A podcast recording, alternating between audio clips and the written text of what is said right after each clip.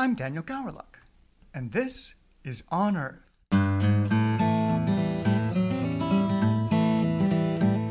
On Earth is brought to you by the Pacific Museum of Earth. In this podcast, we aim to show what it's like to be an Earth, ocean, or atmospheric scientist. There's a lot of diversity under that umbrella, and not all of our scientists wear lab coats. Today on Earth, we're talking to Marghaleray Amini.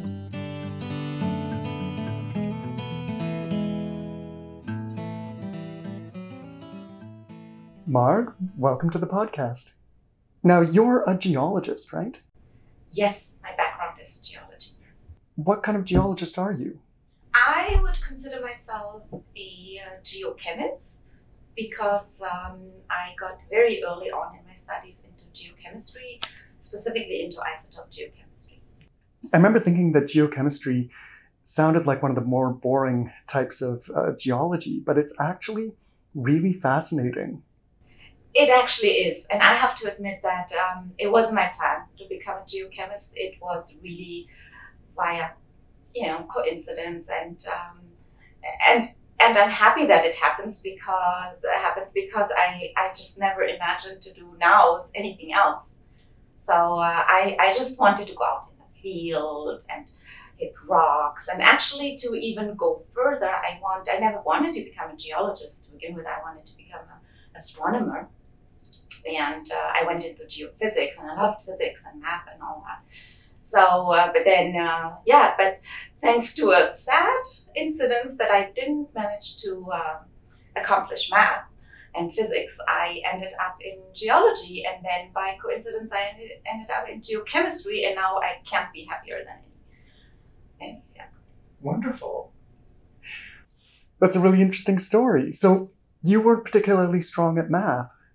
I was in, at school, and I must say it's uh, it's weird. So I uh, was at a girls' school, and um, our classes. So in Germany, I, I, I did my studies in Germany. So I grew up in Germany, and um, the way it works in Germany till so high school is till uh, grade tenth, and then you have another three years. It's basically it belongs also to high school, but it's uh, you can choose your subjects uh, to, to a certain extent. Like obviously have the majors, math and uh, German literature and all that, and another foreign language. But uh, you can pick, and I picked physics and uh, math, but not a whole lot of people, other people picked that. Like it was a girls' school, right? And then, uh, so, uh, and if there are too few people who would like that class, then it doesn't come together. So, but then at least not as a major. So I took it as a, as a, I picked it as a minor, and I loved it. I really loved it. However, I have to say I was much stronger in chemistry and biology and like in natural science in general. And then later on in at university, I really totally failed in math. Physics was great, like experimental physics. Um, uh, anyway, theoretical physics, well, yeah, but uh, but math was absolutely not my my. I don't know why I lost it so badly. It was really like I dropped from being really good in math at school to really, really not, not getting anything at uh, the university level. So, uh, yeah, it was a little bit of a, like, not a little bit, a really, really bitter experience because I was for a long time, I was really, really frustrated. And you know how it is. You, at the very beginning, I even didn't dare to go into that field, but then I thought, oh, let's take the leap. But then I failed, and then I was really, uh, like, really crushed and, um, I really totally considered what I wanted to do, and then I thought maybe I should do something completely different, like uh, pharmacy, and and also my dream broke right. Like astronomy, you can only do that in Germany uh, via a physics degree.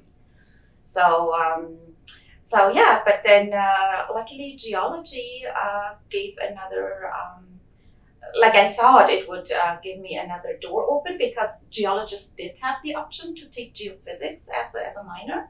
So I went down that route and then I discovered geochemistry. And then I thought to myself, oh my God, that is actually what I should be doing.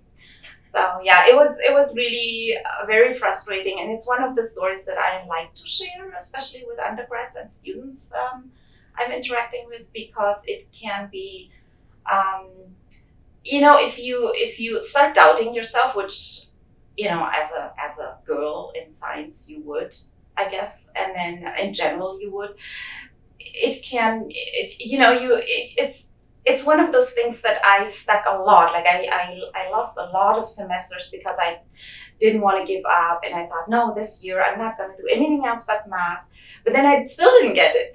And then sometimes you have to, and it may not sound what a lot of people tell you to be, you know, especially in women in science and STEM. Uh, uh, you have to pursue your dreams, you have to be confident and don't give up. But sometimes it's good if you listen to life and uh, really, you know, just pick what life is giving you and uh, you end up being just simply happier. There's certainly a skill to pivoting uh, when you run into a brick wall. And it's useful to know when uh, when enough is enough and you need to move on. Absolutely, I think that is that is something that I I can al- always, uh, just from my uh, experience, I can al- always um, uh, support that theory. Like you shouldn't be so tense about things that you, in the end uh, run like run yourself into a corner where you think oh no but i have to do it but i should be able to do it. Everyone else does it. It's just not meant to be and it may sound lunatic but i'm a strong believer of something like that. It's if it's not meant to be for you then uh, don't uh, push it. I know many people who um, ha- haven't made that pivot and they keep uh, running their heads against that um, that skill ceiling um, and then they end up wasting years and years and years of their lives trying to get into a program that just isn't the right fit for them.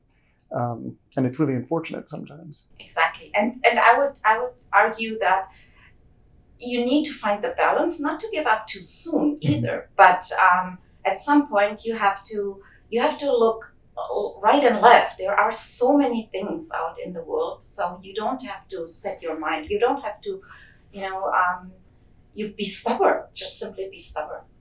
Absolutely. So, did you do geology all through school?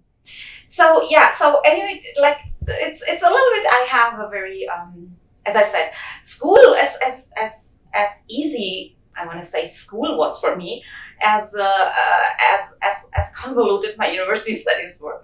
So. I, again, during that experience, I studied, uh, I tried to study geophysics and get a degree in that, and I couldn't. And then I was so frustrated and really so uh, crushed that I thought, okay, go back, just go back a few years and just pretend you just finished school, and then what are the options there? And um, my family, for instance, they were really much into life sciences. So my, my, my dad is a medical doctor, and he would have loved if one of us would have done pharmacy or something like that. Life sciences, not medicine though. So he was always against that because he thought it's too hard of a job. It, it, it just eats you up personally, he felt. Right. So uh, it, despite of that, my sister did it. So, but then again, I so I rewind my whole life and my, my whole thinking, and then I thought, okay, then I'm gonna try to get in a life science program.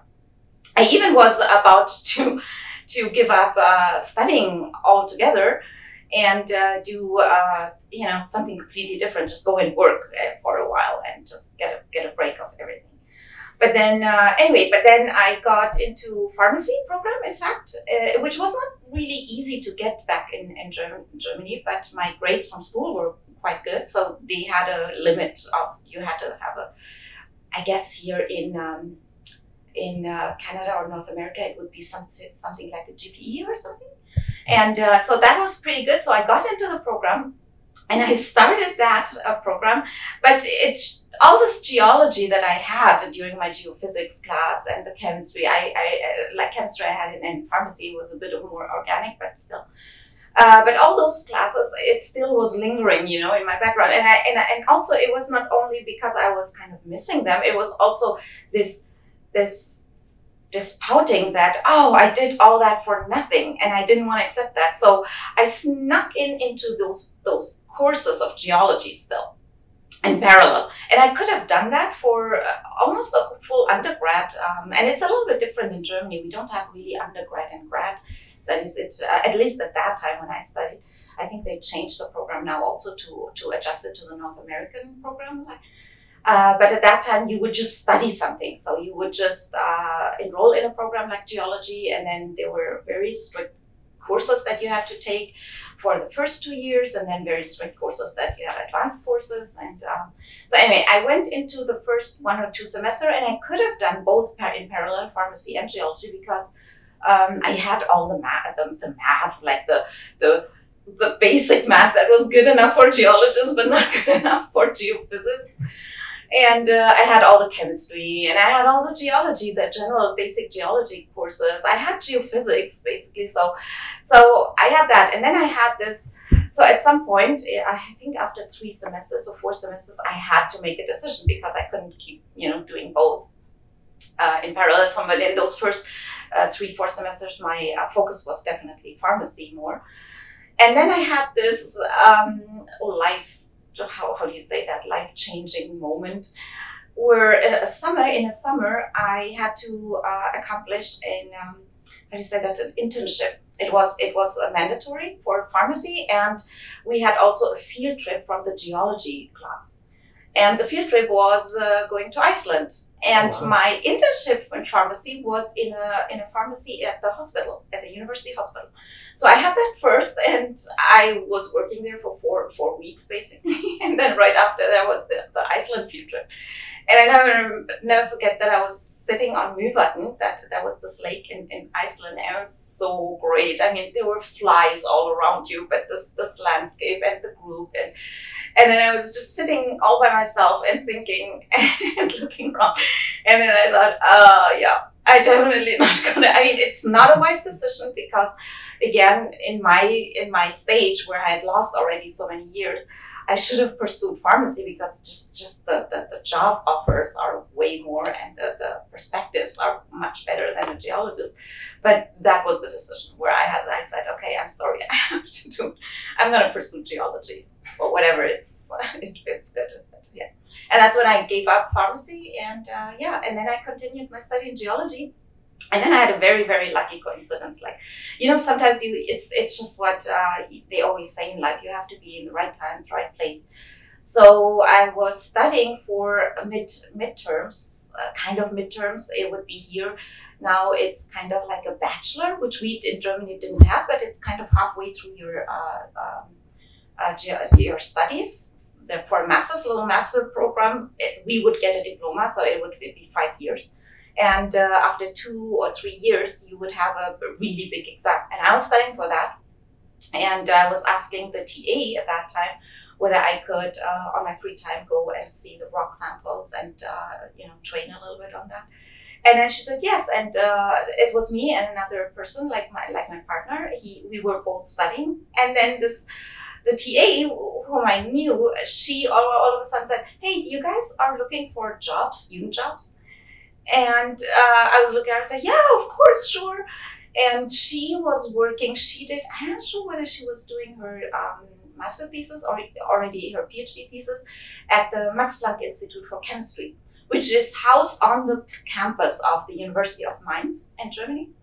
And so they, the, like the geology department and the Max Planck Institute for Chemistry had a really, really strong interaction and um, they would exchange uh, a lot of research ideas and, and projects, and a lot of students were were uh, doing their analysis there because the Max Planck Institute obviously had a better equi- was better equipped than the university, and uh, so it was a lot of interaction. And all of us, of course, were dreaming to go there. And so the Max Planck Institute was divided in four sections. One was geochemistry, one was cosmochemistry, one was atmospheric chemistry, and the other one was biogeochemistry.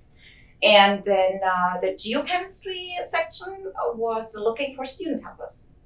So, and uh, this TA was giving up her position because she was uh, wrapping up her thesis. So she referred the two of us to the group of Klaus Peter Jochum. And that lab, it was it was just great. Like I mean, that was really something that really led me into research. And up to now, I must say, without wanting to stepping on anyone's toes, but up to now, this is kind of the gold standard of research to me. Like the way they did back then in the Max Planck Institute research and the way they dealt with things and the ethics there, and uh, it was just amazing. So I got uh, like the two of us, we got the job. So um, and the job was great. I mean, it was it was really like it was really kind of um, fortune falling down from the sky Uh, it was about uh, Martian meteorites, analyzing SNC meteorites or Martian meteorites, and on a mass spectrometer. And I was supposed to help um, in there and uh, in that project. I, and it was just yeah, it was as I can. And that's how I got into geochemistry, and that's where which which opened my eyes and said, "Oh my God, I never knew, but this is what I wanted to do all my life." So yeah, I got uh, into meteoritics, planetary science, geochemistry. And I saw at that time. I'm sorry. At that time, I uh, they were working on the APX uh, spectrometer on the I think the uh, Rosetta or Odessa, and it was so great. I got to see it actually, and then and then the the person, the engineer who was showing that to me, and it, that was something that I'm missing a little bit after Max Planck because at that time, even as a little little student helper, you would you would you know kind of uh, take a sneak peek in a room and then there was sitting somebody say oh yeah come on in. And it was not just let's say somebody. It was somebody who really worked on these on these things. And they were so open and they were just like it was a really big big family.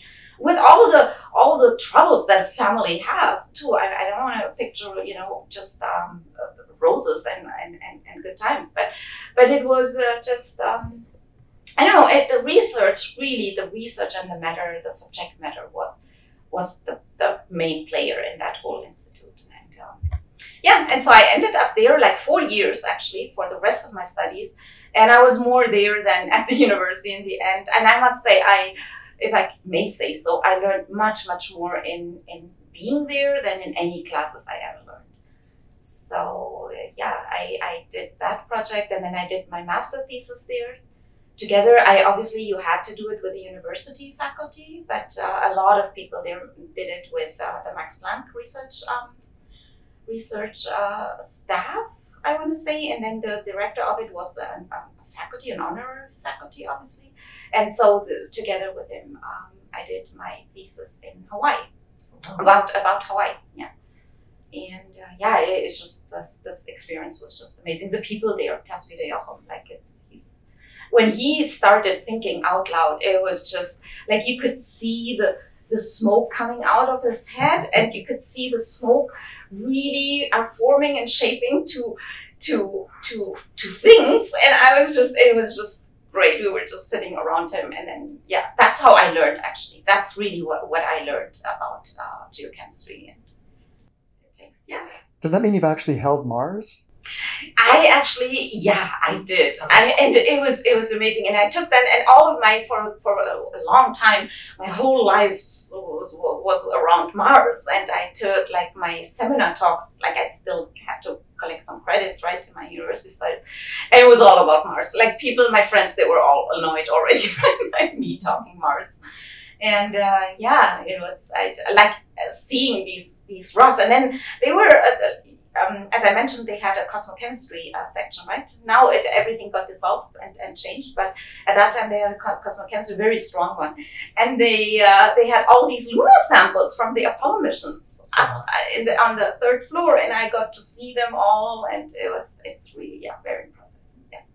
So in the end, you got to do your astronomy uh, through geology. Yeah, exactly. And and I never forget that because I really had given up on that. I was I was so bitter in the end that I even never um, pull out my uh, um, what do you call it in English the um, uh, celestial map. You know, oh, I had a little one when I when I went outside uh, at home. I would always look at the stars, and I was in an astronomy club and all that.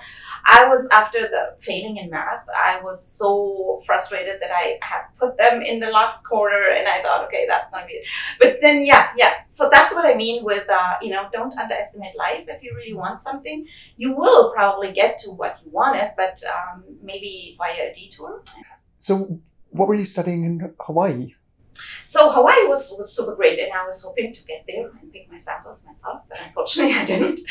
Um, so at that time they had a so-called uh, a program, um, HSDP program. Uh, it was the phase two of that program uh, already. It, it was called uh, Hawaiian Scientific um, HSDP, Hawaiian Scientific Drilling Project.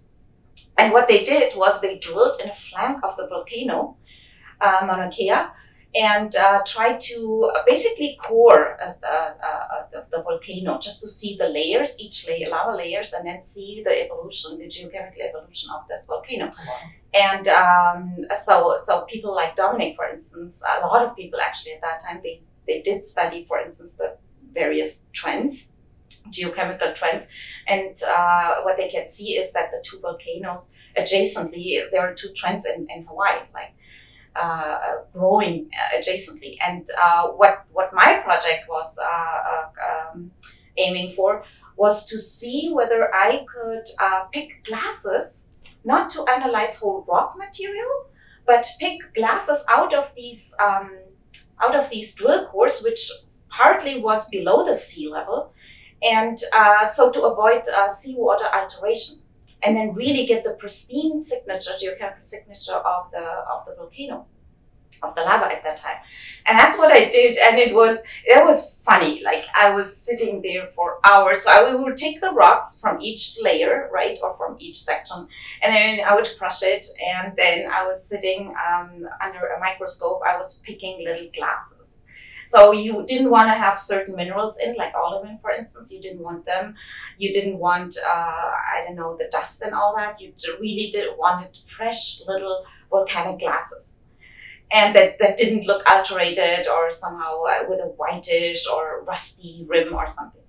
and, and obviously, the more you, the finer you crushed it, the, the fresher samples you would get and I was doing that. It was I, w- I was doing that from like the whole day, and in the night you would close your eyes and you had this little little chunks of, of glass in front of your eyes, and they appeared like huge rocks and volcanoes in front of your eyes. Like it was it was funny. But um, yeah, I did that for a lot of the sections, and then we analyzed them, and then we tried to like analyze them for their uh, uh, major and trace element composition, as well as light isotopic compositions and then just to see whether it really like my master thesis was basically a small part of that big project. So i just wanted to show whether seawater alteration or whole rock analysis can be really uh, compared to these classes or whether we should be careful and and tease out the seawater alteration and basically weathering processes. And uh, yeah that's what i that's what i did. Um, was really good because afterwards like the thesis was yeah well, but the the, the later on the, the, the, those those vials of, of very and my my supervisor Klaus Peter Jochum he would he would keep saying these very precious super precious glasses. We would do um, microanalytical tests after that and uh, after my thesis, and I was I was employed for another almost a year there after finishing my uh, master's, and uh, yeah, we did a lot of um, uh, analysis with those yeah, was pretty good. At that time, we um, the institute, the, the, the lab bought a laser ablation system, and we tested all that on these glasses, right? So. And what is a laser ablation system? A laser ablation system is um, it's a device that uh, utilizes a laser, a laser light, to to mobilize to uh, excavate sample material, and then redirects it to the mass spectrometer for analysis.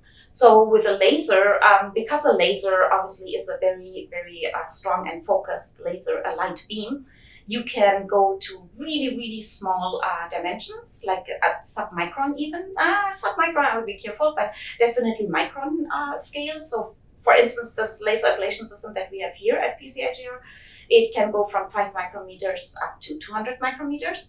What it does is it drills. It's basically a little small drill uh, or an autosampler, if you want to, if you want to call it. It um, you focus the laser on the sample surface, and then if when you shoot, it um, uh, it excavates the material, it mobilizes and produces a little aerosol in a specific gas, helium. We use helium, and that uh, these fine particles they get then flushed out to the mass spectrometers, and those fine particles will be um, measured for their chemical and isotopic composition.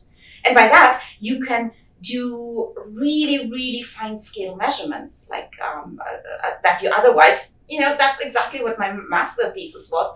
I had to pick enough glass materials so we could have dissolve them and then have a solution that has a high enough concentration that the mass spectrometer could measure in solution.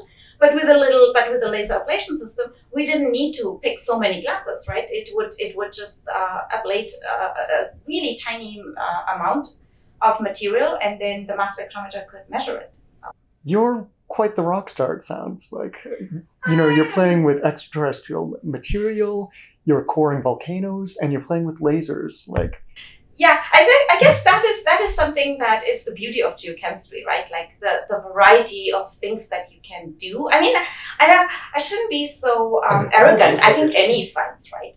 But but geochemistry is really so wide. It gives you so many options from from as you said from hard high temperature from meteoritics to low temperature. So so further in my career, it was really like I, I started with meteorites and then I had deep mantle, like Hawaiian plumes and stuff on the table. And then I went, uh, at the end, I was doing uh, biomineralization with mussels on mussel shells to, to use them as climate archives. Um, so, and, and that, and for that, for instance, the laser is extremely useful. So, you know, as, as, as you may know, um, mussel shells or other organisms that they grow in increments. So, and then they, um, they do change their uh, the shells that they deposit. For instance, it changes with uh, with environmental conditions, like with seasons, summer, winter, with the pH of the water, with the salinity of the water, with all that uh, kind of stuff. And you can actually see that. You can see it macroscopically on really big mussel shells, but you can uh, actually measure it.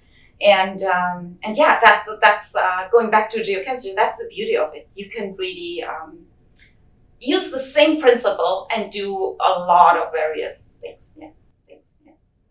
Sounds like they based um, Austin Powers as Doctor Evil off of you. well, You're checking all the boxes in a good way. I wish I would. uh, and then, what brought you to UBC? How did so, we get you? Yeah, that is also kind of uh, over a thousand corners. Again, one of those things, right? So my uncle lives here and I have some families here in living in Vancouver and I was I was very young, I think right after school maybe, when I came uh, with my sister and we visited my uncle. And oh my God, we like Vancouver, the, the, the city and everything, so beautiful. And uh, me specifically, not so much my family, interestingly, but like my sister was, yeah, she loved it here, but you know, but I really loved it here. So I thought, oh my God, when I grew up one time, I want to live here but then obviously it never happened and then you know you get busy with your studies and your work and stuff and um, yeah when i finished my phd in geomar i, I finished my phd then in geomar. I did all ocean sciences um, during my phd I uh, was at AGU uh, on a conference, and it was uh, a few months before I was wrapping up. Uh, I would defend my, my thesis, and and there um, I had a poster, and there there was uh, Chris Holmden, um, a, a, a, professor in at the University of Saskatchewan, and we were talking and chatting and had uh, bouncing some ideas back and forth. And then he said, "Oh, actually, are you looking for a postdoc?" I said, "Oh, yes." And then he said, um, "Yeah, I'm here." And he gave me his card and stuff. And I said, "Yeah, yeah let's keep in touch when you finished, and uh, we can talk about project." And then I saw on his card it was the University of Saskatchewan, so Canada. Okay, Canada is already great, right? And then, but I had no idea where Saskatoon was. Like, really, just absolutely no idea. But then, you know, I was looking for a job, obviously, and it was Canada, and I definitely wanted to go abroad, uh, like uh, to, to see and just I love traveling and I love adventures, adventures, and even as a kid, I was always dreaming to be, you know, one of these Humboldt or whatever, discover new continents and all that. So anyway, so I was totally thrilled and excited, and then I ended up in Saskatoon. And then in Saskatoon was nothing but Vancouver, obviously, but it was it was exciting. Like I was three years there doing my postdoc, and I I don't want to miss it really. I mean, I uh, Chris is gonna laugh if he, he hears that now because I was absolutely not happy. I'm somebody who freezes when it the, the, the temperature drops below 23 and uh, i mean it was uh, you know that's good. And then um, but uh, but the project was pretty cool. It was about chromium isotopes and uranium isotopes in seawater. Mm. and the project was together with roger francois which is here in our department.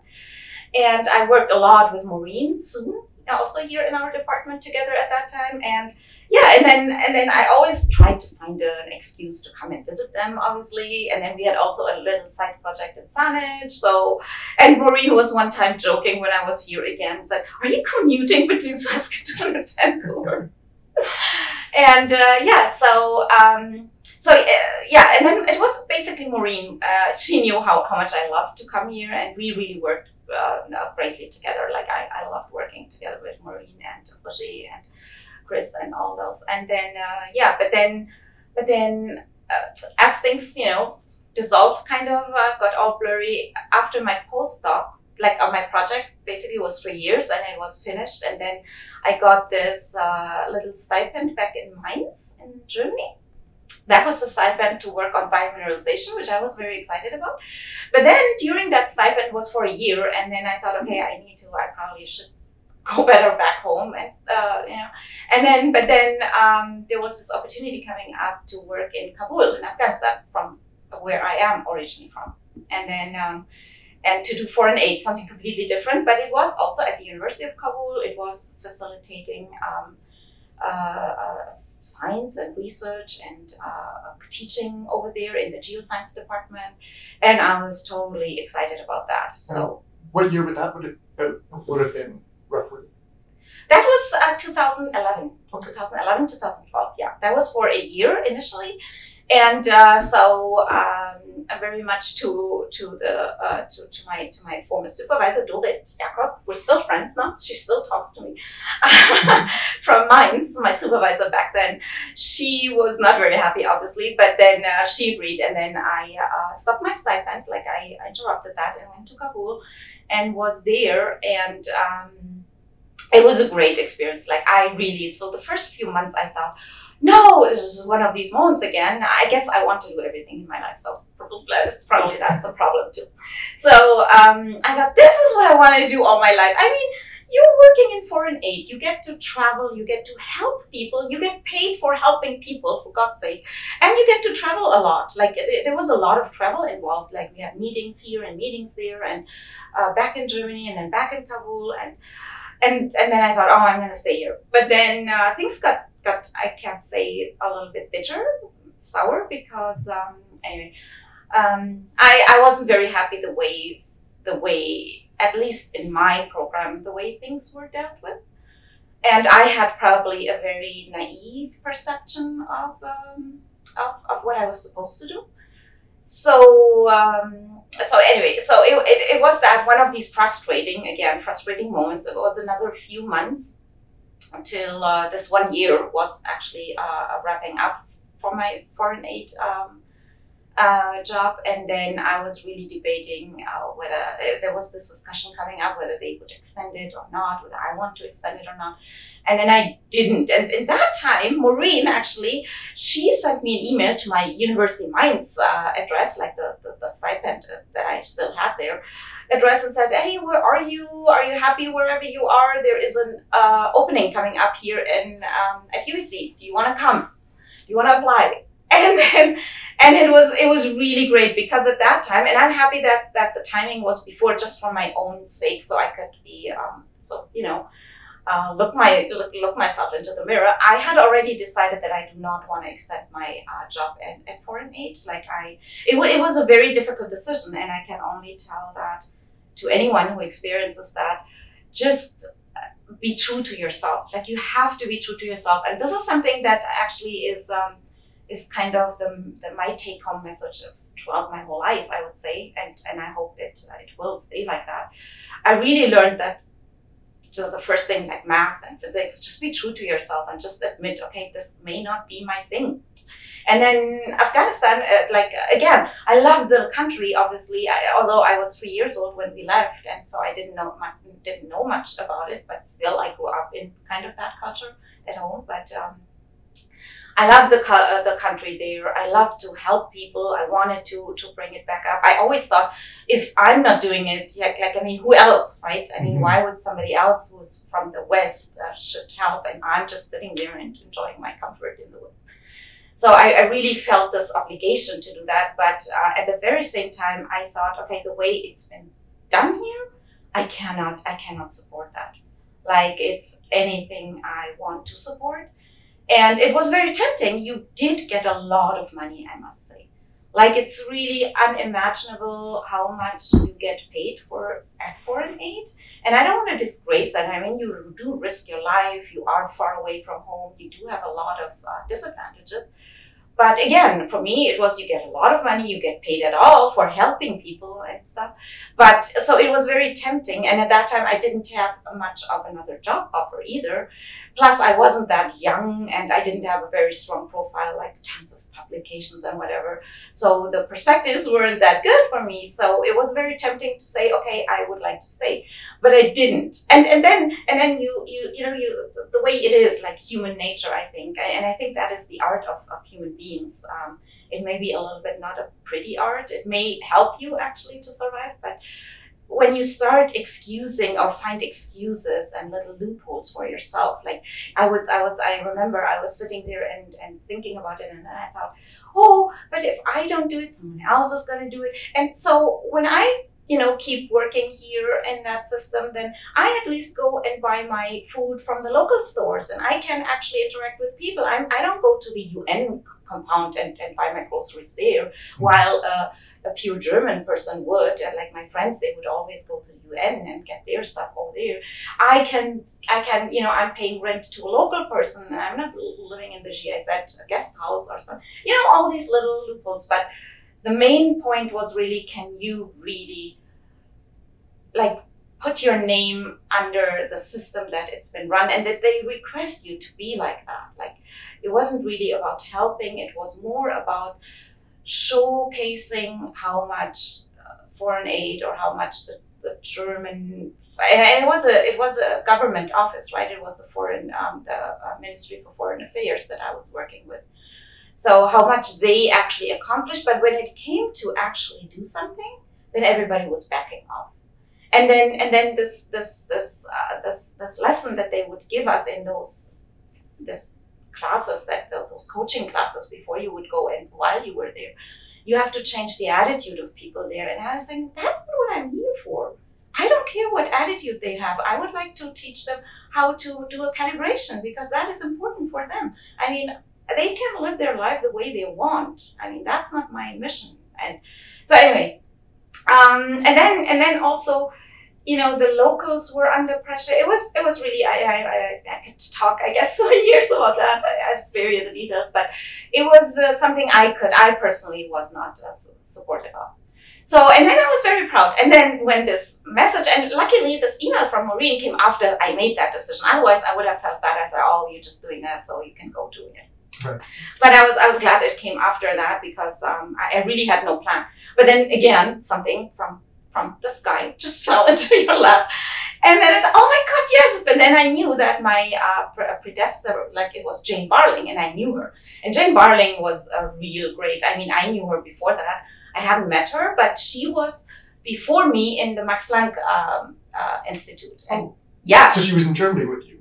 No, not with me, but before that. Like, right. like she was uh, more senior, but before that, I had heard her name. So uh, I mean, the geochemical community is not that big either, right? So um, and Jane Barling was leaving here, and so it was her position basically. And I was totally scared, and I said, "Oh my God, Marina, are you really thinking this is these are big, big like like feet to to fill in? I I don't know whether I can do that." And then it was uh, funny that Maureen was chatting with me and Jane was actually uh, she she I contacted her like Maureen said let's just contact her and ask her what what uh, you're supposed to do. And then I was totally scared really. And I didn't really think I would get the job but then uh, yeah but then luckily I had an interview with Dominique and Diane in Kabul Afghanistan. Was was so funny. It, I mean that time there was a big assembly of like a political assembly right in the right in that city uh, neighborhood where I live. And then everything, the security and everything was got shut out right on that day of my interview with Dominique. I was all, you know, nervous. but then the internet crashed. And I mean, the internet wasn't very strong in Kabul to begin with, but that day was especially bad. And then uh, it was, it was, I couldn't, I couldn't talk to Dominique that time and we had to postpone it a little bit, but then we somehow managed. And uh, yeah, it was really, it was really funny. It's funny, the same thing happened to me when I inter- interviewed Dominique for the uh, podcast. Oh, really? Hers is the only interview where my internet cut out.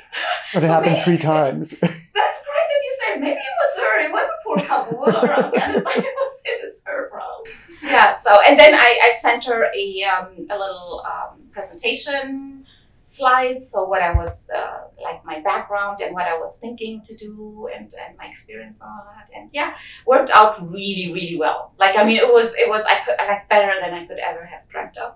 So I was um, till August in Kabul, and then I went for two, three weeks home to Germany, packed my bags there, and came over here. And what are you doing here now? So here I am um, basically helping the lab uh, with my colleagues, with Kathy, uh, Corey, everybody. I'm um, we're having uh, we're we're actually supporting users, um, students, but also external users, faculties, anyone who wants to have their samples analyzed for chemical and isotopic compositions. So a lot of times you see me in the laser lab. That is uh, my focus on, but I also help with on the atom. Uh, atom is a, uh, it's a sorry, I'm you so deeply in, you know, you, you forget that uh, it's it's not normal for people to know what an what the atom is.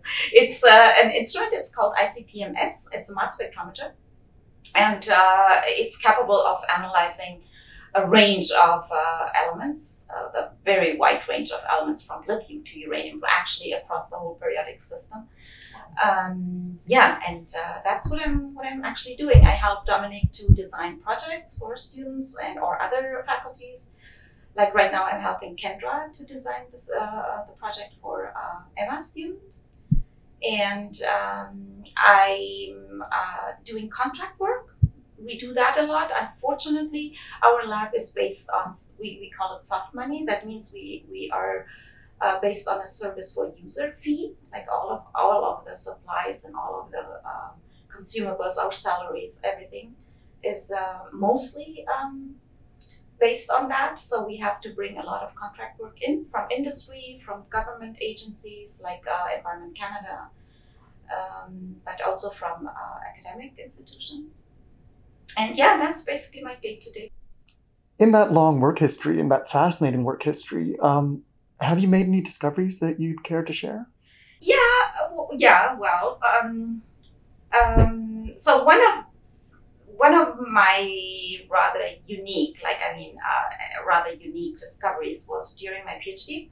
So my PhD was, as I said, at, at Geomar. It, it's also back in Germany in Kiel. Um, it's an ocean science uh, institution, like research center.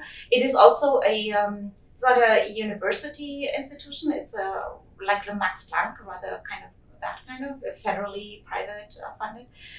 And um, there, I was supposed to um, investigate the calcium isotope budget, uh, the ocean, the marine calcium isotope budget during sea seafloor alteration.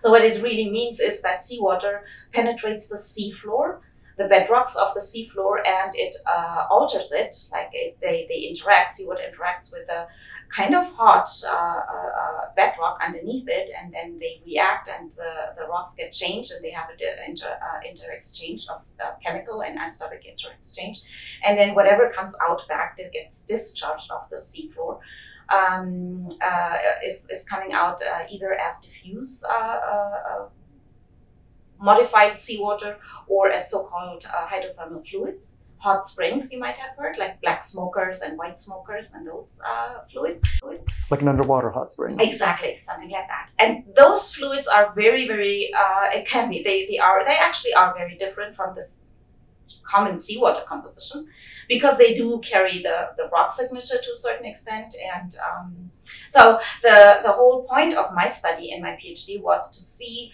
for the calcium isotopes specifically, what does uh, the, the bedrock do to seawater? And that was in, um, it was really great project. It that was uh, uh, important because it was one piece of the puzzle to um, to explain or to uh, uh describe calcium carbonate deposition in the earth. So to better understand CO2 sequestration in the earth and the, the, the global CO2 uh, cycling. Because CO2 is um, uh, sequestered in calcium carbonate mainly, um, and it was very important for the modelers, for the climate modelers, uh, to see okay how much of the of the CO2 can be actually bound into calcium carbonate and hence uh, get it uh, removed from the atmosphere. And for that, you can use calcium isotopes. So uh, calcium isotopes are uh, basically, uh, you probably have heard by now the, the fingerprinting. Isotopes can be used as a fingerprint, and uh, isotopes can also, especially so-called stable isotopes, isotopes that have not been generated by a radioactive process or they they themselves do not decay into any other um, uh, mass. Uh, those called stable isotopes. Those stable isotopes also describe they can not only be used as a fingerprint, but moreover they can be um, used as a uh, to describe processes. So so calcium, for instance, is pretty. It's it's a really great element. I really love calcium. Calcium has six stable isotopes, so it's forty. It's ninety-seven percent of any calcium of the element calcium consists of forty calcium. So the mass of calcium is forty. But then there is 42 calcium, there's 43 calcium, 44, so it's all heavier calcium isotopes, six of them in total. So when you, for instance, uh, dissolve uh, a calcium carbonate um, piece in water or in, in some acidic solution, so it dissolves, but then when you reprecipitate it, the calcium carbonate the, the, uh, that forms is lighter in isotopic, um, uh, isotopically than the solution above it. So the 40 calcium preferentially likes to go uh, or stay in the mineral, and the heavier isotopes of calcium they they rather go in and stay in solution. And that's what um, what people were utilizing to um, basically uh, look into processes. So how is really calcium carbonate forming? How much of the you can use this isotope to quantify how much of the calcium in total, the total calcium budget, is uh, sequestered and and um, yeah, I'm, I'm going to spare you all these details. But that was basically what I was supposed to do. And then there was a site in the Mid Atlantic Ridge called Logatchev Hydrothermal Field that site, uh, it's in the Mid Atlantic Ridge. It was about, oh, let me not lie, 3,000 meter below sea level, probably. I'll trust you. yeah, very, very deep. And uh, the, there were a bunch of really impressive black smokers and these sculptures, right, that they form. Um, and uh, the, the, special, the, the special thing about this site was that the bedrock in that site was so called ultramafic rocks, which means that these ultramafic rocks were mantle derived as opposed to the more common crustal uh, mantle, like low upper mantle rocks, uh, like basalts or uh, these mm. kind of rocks. So, anyway, so and uh, I was supposed to really see and investigate and make a little, you know, a total calcium isotope and calcium uh, elemental budget for that site. So when I did that, so obviously I, we had a bunch of, um, of, of, fluids, of black smoker fluids, hot fluids there. We had a bunch of uh, uh, minerals, calcium carbonate, but also anhydrite, uh, calcium sulfate, basically, and um, all those. And I, I analyzed all of them for their calcium isotopic composition. And then there was the, the, the rock left over, right, as the, the basically the missing link. So for rocks, people would say that calcium isotopes are not fractionated. And when I say fractionated, it means that the calcium isotopes are not basically separated as they are when they form calcium, when they precipitate, precipitate out of a solution as calcium carbonate, right? Because rocks form at such a high temperature that the calcium isotopes don't have a chance to really segregate and to redistribute themselves. Mm-hmm. So they basically, they, they whatever you have in one rock as a calcium isotope distribution is the same as another and it's the same as another. And uh, people had um, investigated a bunch of, a couple, a number of rocks, especially crustal rocks, though. Like they did a lot of uh, basalts and uh, rhyolites and uh, sedimentary rocks, especially. Probably also because it's easier. A, they're more available, and B, they have quite a good amount of calcium, like uh, uh, concentration, which you need to do calcium isotopes because you need quite an amount. Like doing calcium isotope analysis is is really challenging and you you need a certain amount of calcium to process through, right? And so if you have a rock that has a good amount of calcium, then it's easier for you to do. Mantle rocks, like ultramafic rocks, as I said, that was more predominant in that site that I was working on. They have rather a low level of, of calcium, so it, so people did not really bother. But then they said, well, the theory suggests that it's anyway not fractionating, so it's exactly the same throughout the whole Earth. So, and then, and then, and that's what I also tell the students. Like I always say, the dumber you act, the better it is in, in research. Like don't, don't act too smart because you could miss things. So, so I was, uh, I, I just wanted to be and that's probably from my parents. Like my parents used both of them. Interestingly, they when they used to do something like put a furniture together or something, then they would not use it just okay. Now it's together. That's it had to be perfect. They would really spend the time and blah, it had to be just otherwise they would not feel comfortable. They, they they would always think about. Oh, maybe I should have done that. Oh, I should have done that. And by the time they they suffered through it, they always said, oh, by that time I could have done it uh, actually instead of you know mourning about it. So anyway, I just felt so uncomfortable not to actually do it. And then I also thought very practically, I said, okay, if I if I write that paper, some reviewer could say, oh, but you know, where do you where is your initial bedrock signature? So you put all these models together and you know, budget calculations and mass balance calculations, but then you just assume that one. And yes, you can refer to all that that person really high up, uh, highly renowned uh, scientist said that there is no, but you know.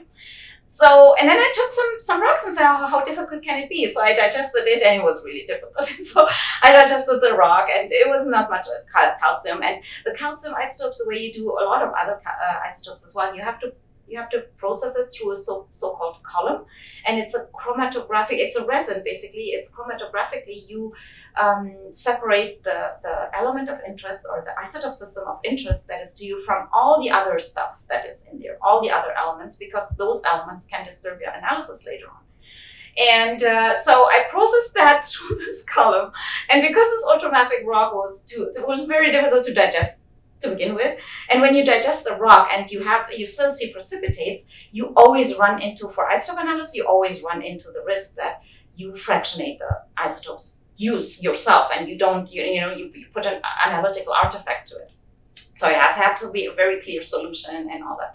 So I was not very successful, but I tried, tried, tried. And then I remembered that back in Mainz, my uh, former supervisor, he was uh, famous for the so-called MPI DING reference suite. It's MPI DING, it stands for Max Planck Institute, and DING stands for Dingwell. And Don Dingwell was a, a faculty and a researcher back in, in Germany in another city who he was a high temperature geochemist and petrologist, and he had invented a oven and a technique where he could melt rocks without using a flux agent, which was very, very, very, very welcome What's a flux agent? A flux agent is you put something into, for instance, uh, like salt. Salt would be a flux agent where you lower down the, the boiling temperature so you could easily uh, dissolve things mm. or melt things for snow, for instance. Salt would be the flux agent. So, and that's uh, for, for a lot of rocks, so it's really difficult to melt them, right? Especially like, I mean, if you have a lot of silica or not, or, you know.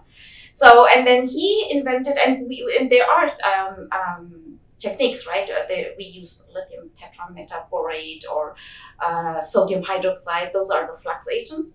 However, the minute you introduce something else from the outside, you contaminate your rock, mm-hmm. and uh, let alone the isotopes. So, and but he invented that technique, and then he was collaborating with a Max Planck, like Al Hofmann uh, specifically, and, and and Don Dingwell. Later, I was also funny. I ran into him in Saskatoon. He was coming and giving a talk, and then we were talking in Saskatoon, and then he told the story how this this really gorgeous MPI Ding um, reference glass suite uh, was was actually invented. He said. So he, he reported that to, to Al Hofmann and Klaus Peter Jochum. They, would, they, were, they were friends and talking, uh, I guess. And then um, he said one day Al Hofmann was uh, standing in front of, uh, of his house, like Don, and had the trunk full of various rocks. And Al said he just went into the basement of the institution and grabbed a couple of rocks. And he grabbed them like really in a smart way, I must say. Uh, probably he knew what he was doing, but uh, I am pretty sure he knew what it is. So he was t- from from the whole range of the the, the, the, the rocks on Earth. He was grabbing it from crustal to ultramafic, from mantle to you know, and then uh, and then Don Dingwell was was was melting them to little little small small glass pieces and then Klaus Peter he would um, analyze them with microanalytical methods, and he would characterize them and then make sure they're homogeneous. Because you need, if you if you provide reference materials, you want to make sure they're homogeneous. Because if you distribute them, everyone should have the same, you know, or mm-hmm. achieve the same results, right? So anyway, so I knew that there was the suite, and then I thought, oh man, but they're melted to glass, so it's easy to dissolve those without any precipitation and that. So I asked Klaus Peter for, for a bunch of those suites, and he sent them to me, and then I analyzed them. and I saw a huge, like a huge, significant calcium isotope variation. And I thought I'm to get the same number that everybody has said, and then that's why that way I have proven that you know. But no, I we had a huge like like variation in the in the isotope signature in calcium isotope signature between various rocks, and that that the ultramafics consistently, and it was really nice and systematic. It wasn't random. We really saw that the the mantle rocks were heavier in calcium isotopes than the crustal rocks. And that was kind of really kind of a, a little bit of an eye opener for the community. And um, the most that I'm proud of is really the fact that I was, I was obviously not knowing that, but I just wanted to do my job thoroughly. you know, that, that was pretty cool. Yeah, that was one of the things. And then and then here the honey like having the spark the honey was the as you probably know from from dominique it was a friend of her who wanted to check whether the honey is contaminated or not and then we did it it's kind of like a con- contract and then my colleague one day leanne she came and she analyzed, she had analyzed those uh, uh, those honey samples from Hives for Humanity. Mm-hmm. And it was this little box with these little honey samples. And then she came and then gave me one and said, What are you doing? So I said, Well, Dominique said we can distribute everything. So, you know, the, the honey project, we analyzed everything, the honey project's done. And I said, What are you guys doing? We need to do so much more. Like having the spark. So, oh my God, no, there's so much more into. And then I turned around and wrote to Dominique and everybody, do not touch your honey samples, do not eat it. We need to do so much more that is, and then it was really cool. I mean, we, we really had something cool out of it. And um, rye was great. Rye was also one of those things that you you don't imagine, but you just do because it's fun. So rye was um, was an undergrad. He was at VIU and he was doing archaeology or anthropology. And one day he was referred by UBC Okanagan to us to do uh, cave bear bones to analyze them mm-hmm. by laser ablation. And then, so I had just started, I think it was just 2013, I wasn't even a year here. And uh, nobody had done bones here, and I never had done, but uh, then we thought, okay, let's try it. So he came, and we spent the whole afternoon and tried and, and, and uh, analyzed them. Went uh, uh, surprisingly well. And then, but then while sitting there and the, the lasers analyzing, um, we were chatting and what are you doing? And then he chatted about his project and what, what he was working on.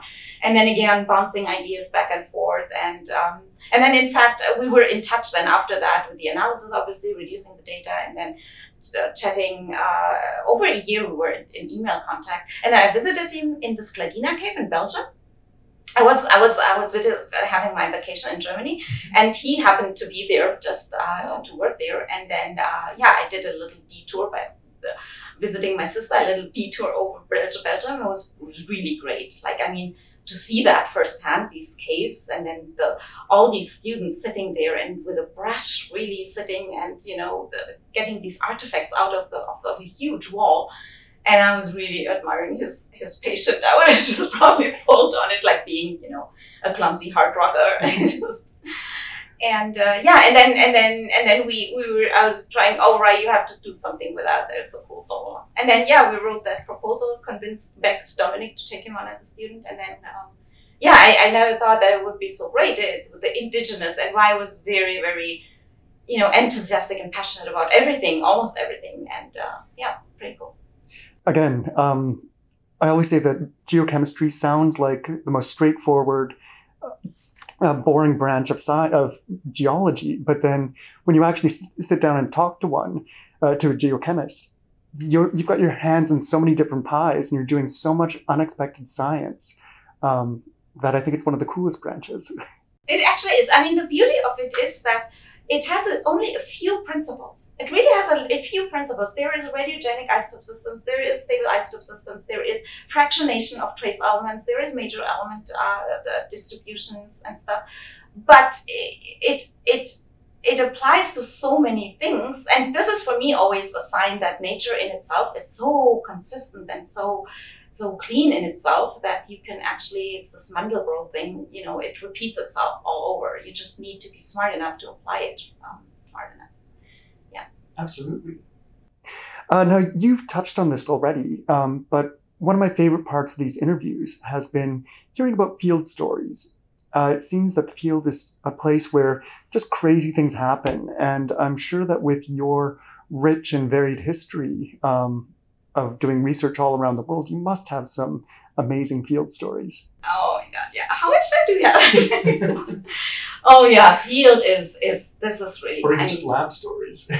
I mean, it's just um, this is what what I, I really, as I said, like sitting in Iceland there and thinking, okay, this is what I want to do. Yeah, you go into the field, you have actually access to what you're doing, and and and no matter which field of earth sciences, I think it's great. Like if you do meteorites, as I as I said, the first time I like my dad had bought a, a super fancy um, binocular and the first time i was looking at the moon i was so oh my god so you know you have this um, this visual ex- aspect of your science and then the, the, the this hand-on yeah yeah field stories are um, so one of the most impressive maybe actually all of them had something i uh, um, so I, when I did my um, undergrad in Max Planck, actually my grad there, I, um, I may have been just switching to, to my, my master's thesis.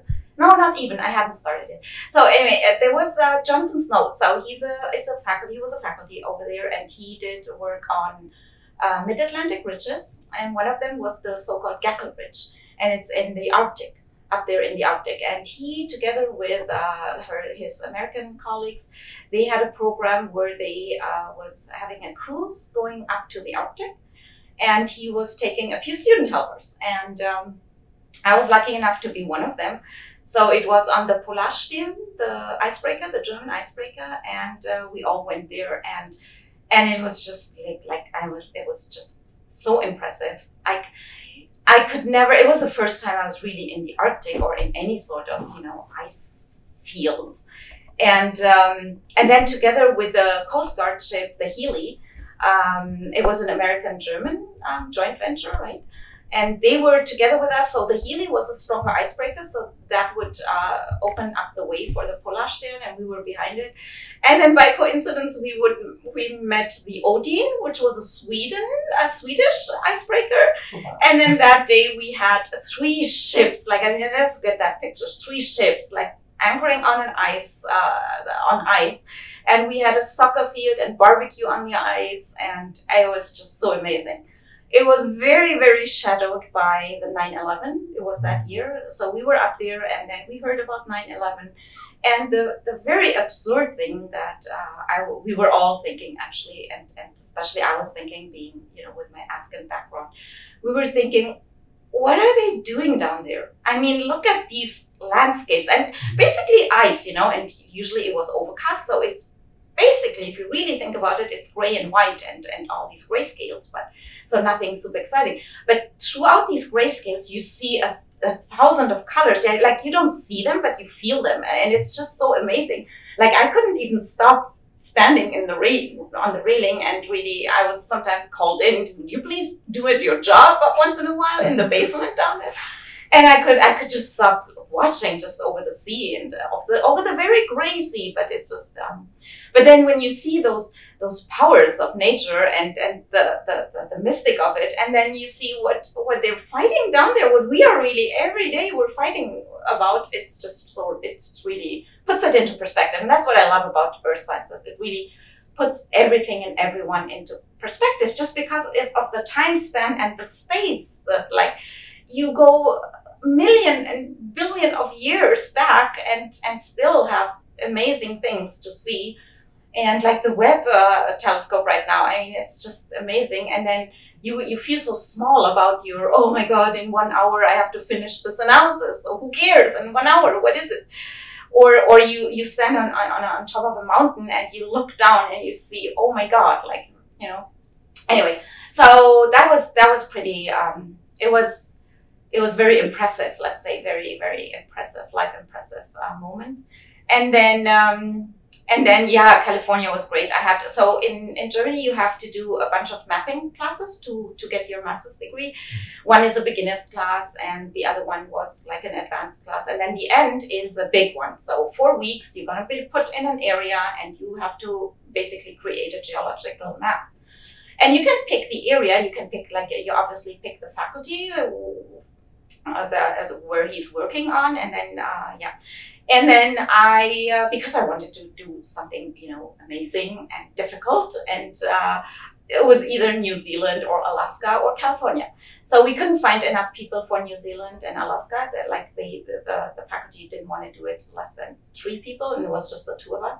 So we went for California, and then it was in the Franciscan complex, and, and so uh, a little bit like say northeast from San Jose. Okay. And but really in the middle of nowhere. And then so the three of us, the two of us and our supervisor who would go there, he was there two actually maybe three days. He would show us the, the whole area and then he would uh, he just uh, left us there. And we were camping there and no idea what we're doing really. And um, but it was great. So and then the first day or two we were walking around and and the park officer there like like the stereotype of American that you could imagine. And I mean, I am very small and not very, and my partner was also very, very skinny uh, person. Like he was maybe even skinnier and tinier than me. And then Chuck looked at us, Chuck, the, the American guy, looked at us and said, You want to do this 15 square kilometer area by foot? And then, and then he was waiting till our supervisor left, and then he gave us those two quad quad uh, vehicles and it was so amazing. He would fuel fuel that for us for free, and we were, um, yeah, it was it was the best thing ever. And a lot of times, like we had uh, before that, we had contacted the people. It was private uh, properties Okay. uh, where we could have access or not, and so we introduced ourselves to these people, blah blah blah. blah. And then Chuck said a lot of them, you have to be careful because a lot of people, uh, these area are forbidden or hidden um, areas to grow marijuana. Like Oh. kind of, yeah. And he said, be very careful because they shoot. Mhm. If they see somebody coming in there, they do shoot. They they, they even don't ask. So, and then, and then okay, so but it was it was great. So I was driving on that, having all the colors, the pencils in my hair. Like at, at times it was so great. The outcrop was just on the road. I wouldn't even get off my vehicle, and I was just having my, my map in front of me, and then pulling my my pencils out of the air, and you know, and measuring once in a while here and there. The and then um, and then I got lost, obviously, somewhere, and and then I heard some shooting. and yeah, it was really it was it wasn't. uh, But I mean, you know, it's it's those kind of things. Don't be scared. Just be naive. Sometimes it, it really helps if you walk through your life in a more naive way. Sometimes I don't know your guardian an- angel maybe feels sorry for you and then protects you. So I was just walking right into a little area, really hidden, um, and, and, and oh yeah, yeah, that was the, the, thing. My my uh, vehicle got stuck. I was really on a really steep slope, and I shouldn't have done that. It was really gravel and stuff, and I, it got stuck, and I couldn't move it back and forth. So I, I grabbed it and was walking. Was pretty far away from the camp, and then I walked into there, and then I saw these trailers and and stuff, right? But at that time, I'd totally forgotten about what Chuck said. But then I just walked in and said, "Hello, is there somebody?" And that's then it came out, it was super nice. Like, I mean, probably looked a bit worn out. And now that I think of it, it was very, you know, risky. But then he offered me a glass of water and it was pretty. He said, What are you doing? This and this, and this. And then, so yeah. And then he showed me a little bit the way back to the normal, normal path. And uh, yeah, and then I arrived really late and they were really worried. Chuck said, We were almost going to have a search and rescue troop. And then in the morning, it was funny. In the morning, he drove with his truck up to that, that area where I lost my vehicle. And then he was just sitting on it and bang, he got it out and said, You're just way too light. So that was that was really funny, funny. And then and then Kabul was great. Afghanistan was uh, was not great, but it was very impressive and um, kind of sad. But in that moment, you don't notice the sadness. It's it's interesting. I, I can only say like Afghanistan sounds very sad, right, in the media. But once you're there, there's so much happiness to and so much good things that the sadness gets diluted. Like uh, I, I feel very sorry that the media does not really um, display the real picture of, of the or the real atmosphere there. Anyway, so we were. I had uh, I put together a little proposal for a student, for an Afghan student, so he could do his PhD, um, his PhD in uh, with the Max Planck Institute, Nice. and uh, there is this very famous uh, travertine formation in the, the, the so-called Banda Amir lakes. So it's a, it's a travertine formation, freshwater uh, lakes, and uh, it's in the middle of, of really the desert. So it has this very amazing blue color. And uh, so we were thinking, okay, maybe we can, you know, go and sample that. And it's you know, 100, 200 kilometers uh, uh, west, uh, northwest from uh, South Vietnam, well, west from Kabul. So anyway, in the Bamyan, where the Buddha statues got uh, got destroyed, yeah. So in that area, and then so uh, we went there and uh, wanted to sample that. And on our way there, uh, we went into this little what is called these little Toyota mini buses, and then we went there and we stopped at a little tea house. Um, and get, get got some got some tea and some food, and then we just left. And half an hour or maybe an hour later, we heard in the radio that that tea house got really um, uh, got uh, how do you say that in English? Um, it was really bombed. Oh, okay. Yeah, it was it was really just an, a matter. It was really really uh, nobody got injured luckily, but uh, we were just there. And then when we returned with all our samples, we just drove into uh, it, it was it was a newer road, like just put new asphalt on it. Really nice, really nice and stuff. And but then we just saw like fires and flames coming towards us, and it was a UN convoy which got hit and which was on the side. And and this was for me was um, the first time I saw asphalt like um, the, the, the road melting or burning. It was really very it was so hot like we were really um, uh, far away. Like we stopped like well before we saw the convoy. It was a Mhm. huge truck but we, we everybody got stuck like a hold. And and then we, we all went into the ditch and, and drove into the ditch and hide, uh, hide for quite some time but the, the the the road was really like basically in flames like it was really smoking. And yeah that was that was kind of um, an incident that uh, was um, was one of the field trips you, you don't forget that easily. But but other than that the bandamir is so pretty. Oh my god it's really surreal like it's it's really and there is a little mosque there and you really need that mosque or whatever just because you do get spiritual. And we were there for science right? Like i mean we just wanted to have the water samples and the, the samples. But you you just can't help it. You just like it's just it's just so amazing in the middle of nowhere. And then this contrast of the the yellow sand and the the, the, the, brown yellow sand and then these really almost self sparkling uh, blue water it's uh, very serene. I've heard that the geology of Afghanistan is something that's really underrated. Um, Oh my god, yeah, absolutely. I mean, it's so. I never thought it would be so beautiful. I mean, I had been in, in a lot of places, and I thought nothing can top Iceland probably in terms of beauty.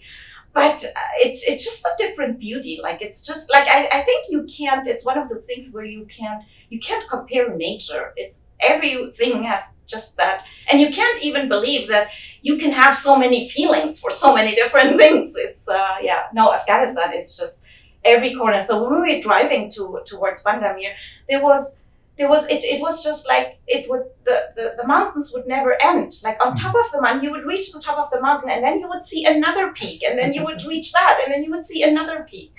And, and, and not in a scary sense. Uh, like I never forget my parents when they first moved to immigrated to Germany. They were very very much missing um, mountains, and so they every occasion that they could find. So they, they were in a in a in in the middle part, uh, the center part of Germany. So not very hilly, a little bit hilly, but not very like no no uh, uh, mountains. So they would every occasion they would pack the two of us, like my sister and me, and they would drive to Bavaria.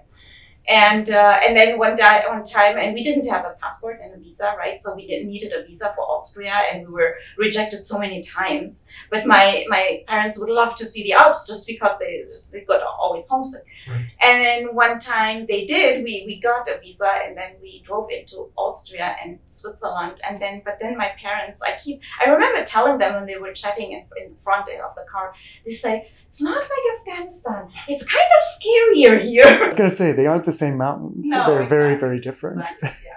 So I, I always remember that, and, and, and I was listening, and then I said, well, "How come it's mountains? Mountains is mountains. It's high." And but they were saying, "Yeah, they." So in, in Afghan, there is an expression that um, the the how do you translate that? Oh, geez, English. Uh, the skirt of a mountain. You know, Okay. a, a mountain has a skirt, and then my, my parents would always say, "These mountains don't have a skirt, really. Like they don't have really. You don't. It, it doesn't lead up to a mountain." Mhm. And uh, yeah. Yeah, yeah, exactly. Well, well, my when my parents came here, they felt much, much, much, much more homey. Oh, nice. I guess, yeah, because just because you see it from far away, but the Alps are very narrow. Just you know, it just goes up like uh, pretty steep, and uh, yeah, but it, it's it's uh, like Afghanistan is really gorgeous in terms of geology. It's super interesting. Uh, Mark, why is your work important? Why is any work important? I think so. Yeah. Okay. Aside of the fact that it feeds me, is that it does give insights into things that we don't see macroscopically. And not only in terms of geology or earth science or atmosphere, but especially like now with regard to COVID and uh, the pandemic, there are so many things that we don't know, but that chemistry and uh, and I want to even go go deeper. Isotopes and quantum states could tell us, which we don't know yet, but which very very dramatically influence us. That I think we should spend any time and money.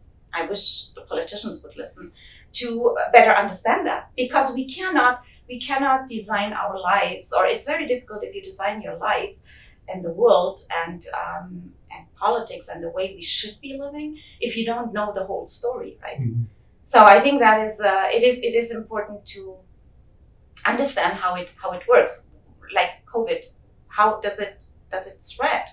We up to now uh, like airborne spreading was a little bit you know neglected, but Mhm. now it, you see the importance of it. Or why is calcium like I never forget when I when I told my sister during my PhD what I'm working on, and you know she's a, as I said she's a medical doctor and she, they're fighting for life and death basically, and I was explaining to her, oh I'm analyzing calcium isotopes in rocks and, and seawater and fluids, and she looked at me and said, don't you want to do something else in your life like something really meaningful?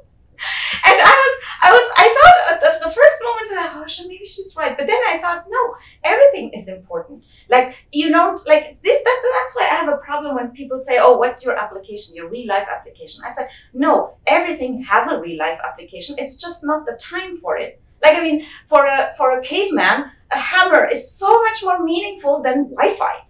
But it doesn't mean that Wi-Fi doesn't, isn't, you know, doesn't have a real life application. It's just not its time in, in, in the Stone Age. That's a perfect way of putting it. I'm going to borrow that phrase.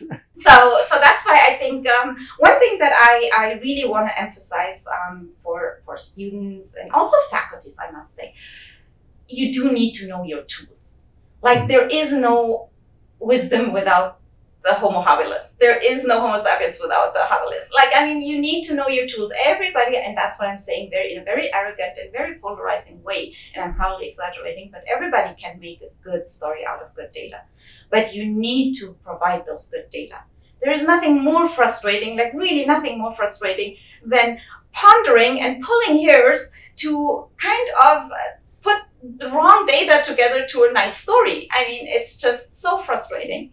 So, and that's why I'm emphasizing on analytics. Yes, I mean, it's a lot of people um, consider it as just a tool, and they're saying, okay, just give me the data, and I need to, you know, write my nature paper and do uh, like real thinking and higher up. And they do have a have a point. Like I think research is about thinking more than measuring, but you need to know how you measure things. You need to know how people have created those data for use. You have to be critical about that it's very easy to produce house numbers. And especially with these fancy instruments that we have, I mean, um, in former times, it's, it, was, it was more difficult because you had to actually sit and hold hands with the instruments and you, you more or less knew what you're doing. You probably even accompanied an ion through the whole mass spectrometer until it got detect, detected every step of it. Mhm. Now it's so automated, luckily, uh, that you know you can easily lose lose it and not really n- and neglect it and then get in a, like really a lot of trouble.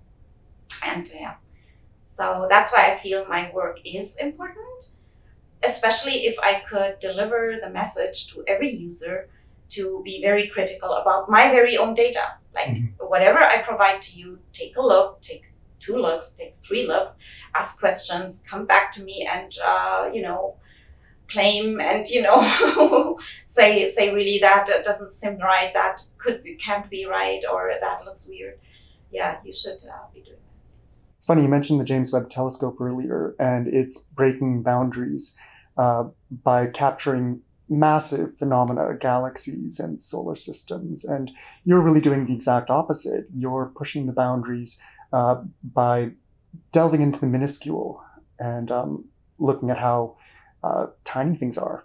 exactly, and that's the beauty again of nature. I mean, it's based on tiny, tiny things, and it can create you big, big things.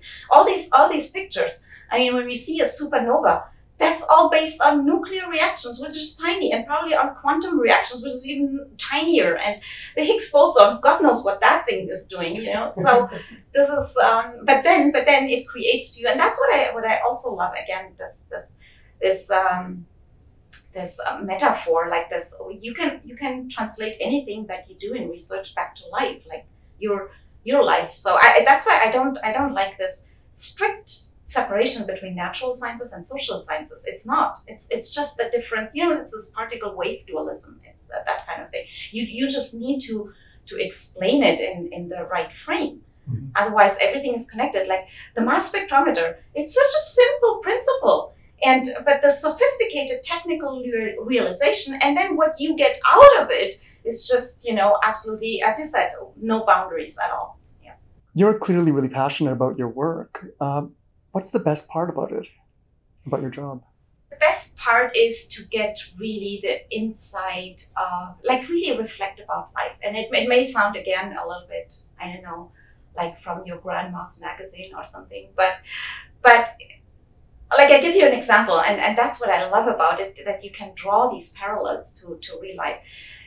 When we do analytics, we have standards, right? So you have to have some standards that you know what it is, or you, you presume you know what it is, and then you measure them, and then you set them to that number because the, the mass spectrometer is pretty dumb, right? It gives you some numbers. It counts a bunch of ions or a bunch of uh, uh, particles, charged particles, and then it gives you a number. But you have to translate that number to a concentration value or a meaningful value for yourself.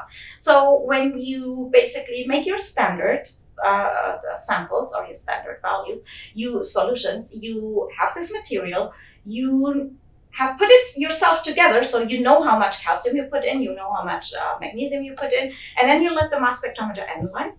And then you get some numbers, and then you know, okay, this number uh, must equal this um, concentration that I put into that. And then when you have unknown samples, you compare that. It's nothing else than comparing. So you build up a reference frame, and then you compare that.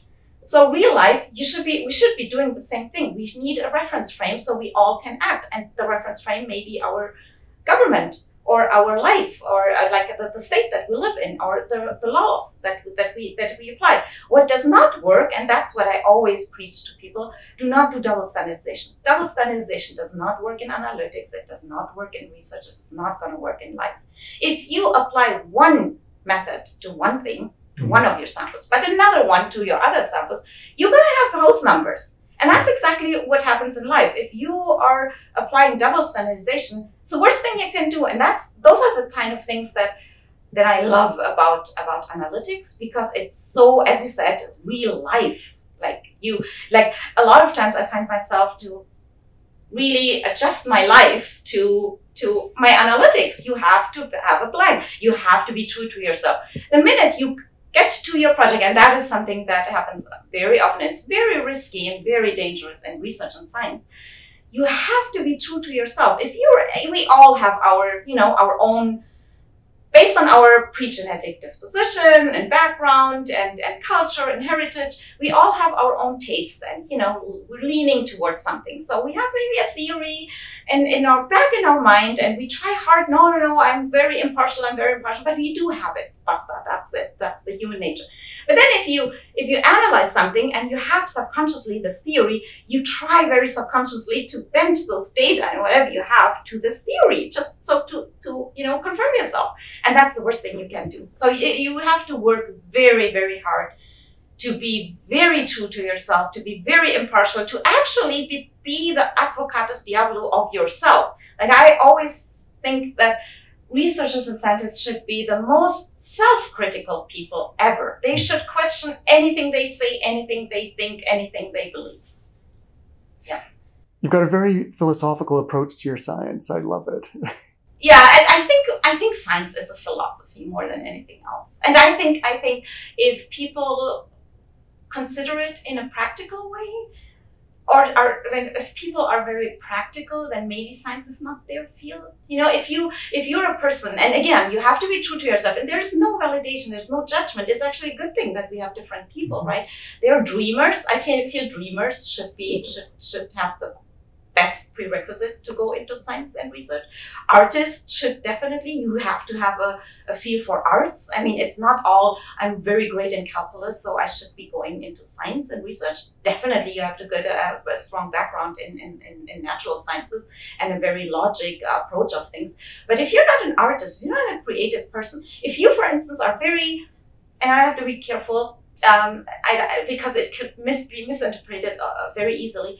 But if you're not a goal, if you're a very goal oriented person, and by goal oriented, I mean you need to see the immediate result of your action. Like you, mm-hmm. you, you need a visible visible result of it right away and then and then if you need or you you are a person who wants to react to something immediately maybe you know you you're better off being in the stock market where you can quickly react to things and you have a result and so but science is really more uh, like for people who dreams.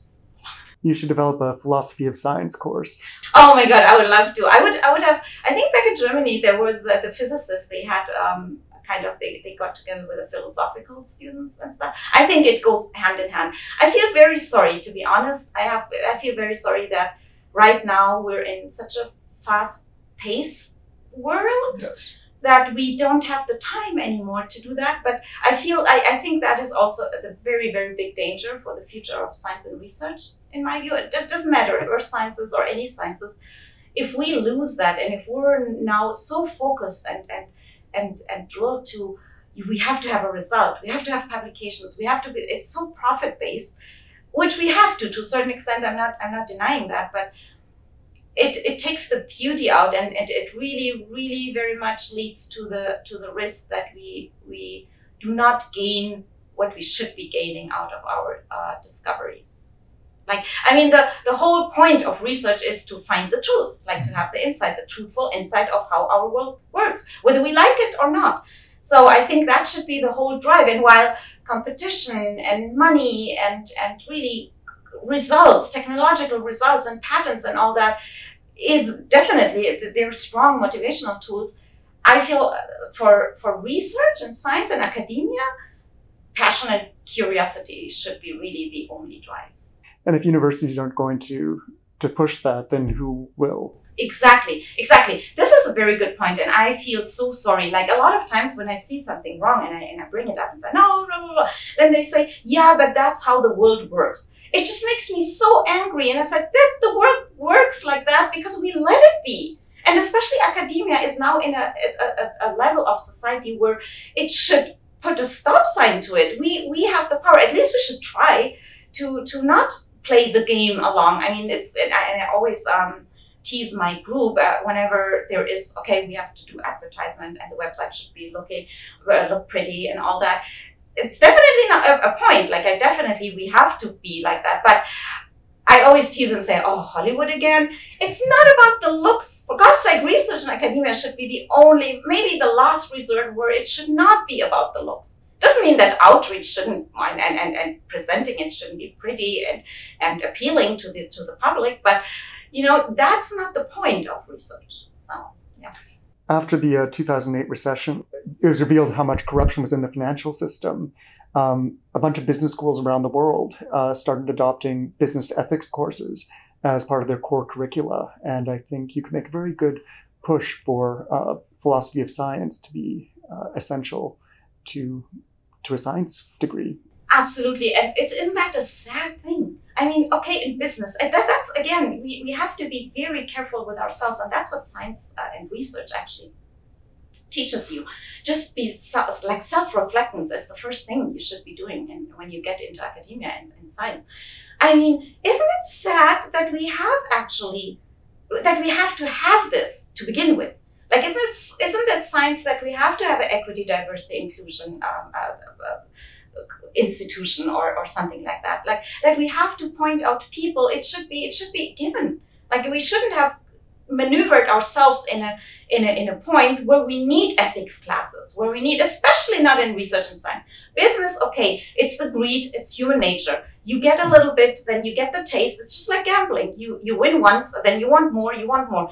But for research and science, you have to each each time you have to remind yourselves, why am I doing it? I'm not doing it to increase my portfolio, my CV with publications. I'm not doing it to shine like a star in the next meeting. I'm not doing it to, you know, to have another job, like to, to, to really have a job security. But unfortunately, that's what it is.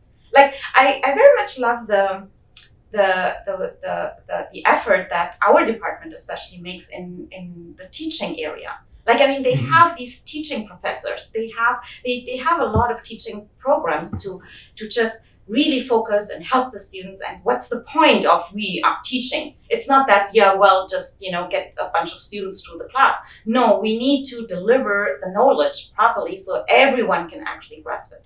But i really really miss that in the research um, uh, corner. I think the research is really neglected. You have to have like i mean there are faculties they under a high pressure Mhm. each one of them they have a high competition between them if you want to sustain an academia and research nowadays, you have to have a faculty position. Trust me, I can say from my very, very own experience right now. So, you want job security, you have to strive for a faculty position. Other than that, I'm pretty sure a lot of people, including myself, would be perfectly happy with a research associate position if it was more secure. If you didn't, you didn't have to uh, fear that oh this month we didn't earn a lot of money in the lab, so my salary my is is, is you know on, on at risk. And and but then the system, I want to call it, doesn't do anything against it. But you need, I mean, it's Renaissance. The minute people had the time and the muse to think about themselves, Mhm. research and arts and everything basically peaked up. But then, but then nowadays we all are about oh, we have to run, run, run. We have to profit, publication, your CV, your age is too, to you know, to progress. You're never gonna find a job anymore, and that's that's very sad. That, and that's not only sad. I mean, if it was sad, okay, whatever, you know. To say it again, that's how the world works. What can I do? But it is dangerous. It is really dangerous, and it will definitely sooner or later it will um, it will throw science and research way behind, way more behind than it could, it should be actually. You touched on uh, topics of diversity and inclusion. Um, I'm curious, uh, do you identify as belonging to any underrepresented communities? You, you mentioned you're Afghani, you're a woman. Yeah, well, the reason I'm, I'm offing is is that I again I have a different perspective of that topic a little bit. So if you ask me of my real life experience so far, I don't. Because I really was lucky enough, let's say it, or I never felt even in the deepest Afghanistan, being a little small woman and among them, you know, whatever we hear from the media, among the very uh, conservative, very traditional Afghan, I never felt for a second any disadvantage or that I was considered as, you know, less smart, less valuable, valued, or whatever, let alone in Germany. Even though I was an immigrant, and even though I do know that Germany has some, or Europe in general, has some issues with immigrants, I never felt per se really pointed out or as a minority. I did feel the difference when I came to North America, how much freer I felt in the society than I did in Germany. But I cannot say that I had a really concrete in, incidents where I was, you know, pointed out or uh, was kind of, oh, you're a foreigner or uh, an immigrant. But um, so uh, so I so so so here's the, the, reason why I, I have a little bit and, may, and maybe it's just because I was lucky and I don't want to I, I do need to learn more about people with other experiences. I from my very own experience I have the feeling that again human nature you see what you want to see and you hear what you want to hear and sometimes if you feel and I had some colleagues like even Afghan people in Afghanistan they were Afghan themselves but they felt uncomfortable but maybe because they were looking for it. Like when we were walking through society, I wasn't even aware of that maybe people would lo- look oddly to me. I sometimes look oddly to the, somebody when I don't like his shirt or sometimes, oh, that, that is weird. That's, that's normal, you know? So I didn't specifically draw it, took it personally, you know? But, the, but my, my friends did. And, and I, I would like to be very careful, especially as females, because we have this discussion. I would really, really wish that and hope that we women do not do the same mistake as the old white man. You know, right. I hope that we do not go that way. Like we do not segregate ourselves. We do not say, "Oh, but I am a woman, and you're not only doing that because I'm a woman," because that's exactly what they did. So what what difference then does it make between us and them? Our approach. So why can't we just be inclusive and say, like as I said, my experience, old white men, really, I had the best experience ever. I had some women I didn't get along at all. So it really had nothing to do with that for me. So I can't really promote, no, no, no, I have to, like for me now, if, if I wasn't honest to myself, I would, I should say, no, no, no, I have to support this woman because she's a woman and me as a woman, I'm a sort of woman. No, it's not because I had a bad experience with her, but I had great experience with three old men, white men. So uh, be very, very careful and just be, again, focused on the matter. So if there is a person, is a bad person or a good person, a very difficult person or a not so difficult, easygoing person, just judge him because it's that, not because it's a woman or it's weird or an immigrant or short or tall. nobody wins when we play minority poker. Um, exactly, exactly. Yeah. Just because a person's um, a woman doesn't mean they're going to have an easier time than exactly. than a man.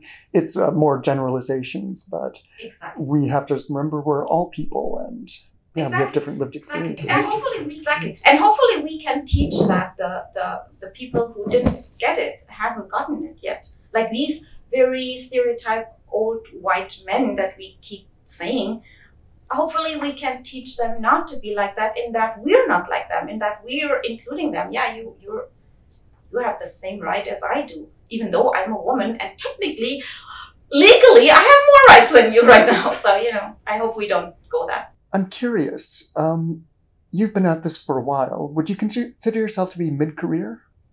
Oh geez. You're asking me so difficult questions. I was hoping you wouldn't ask these questions.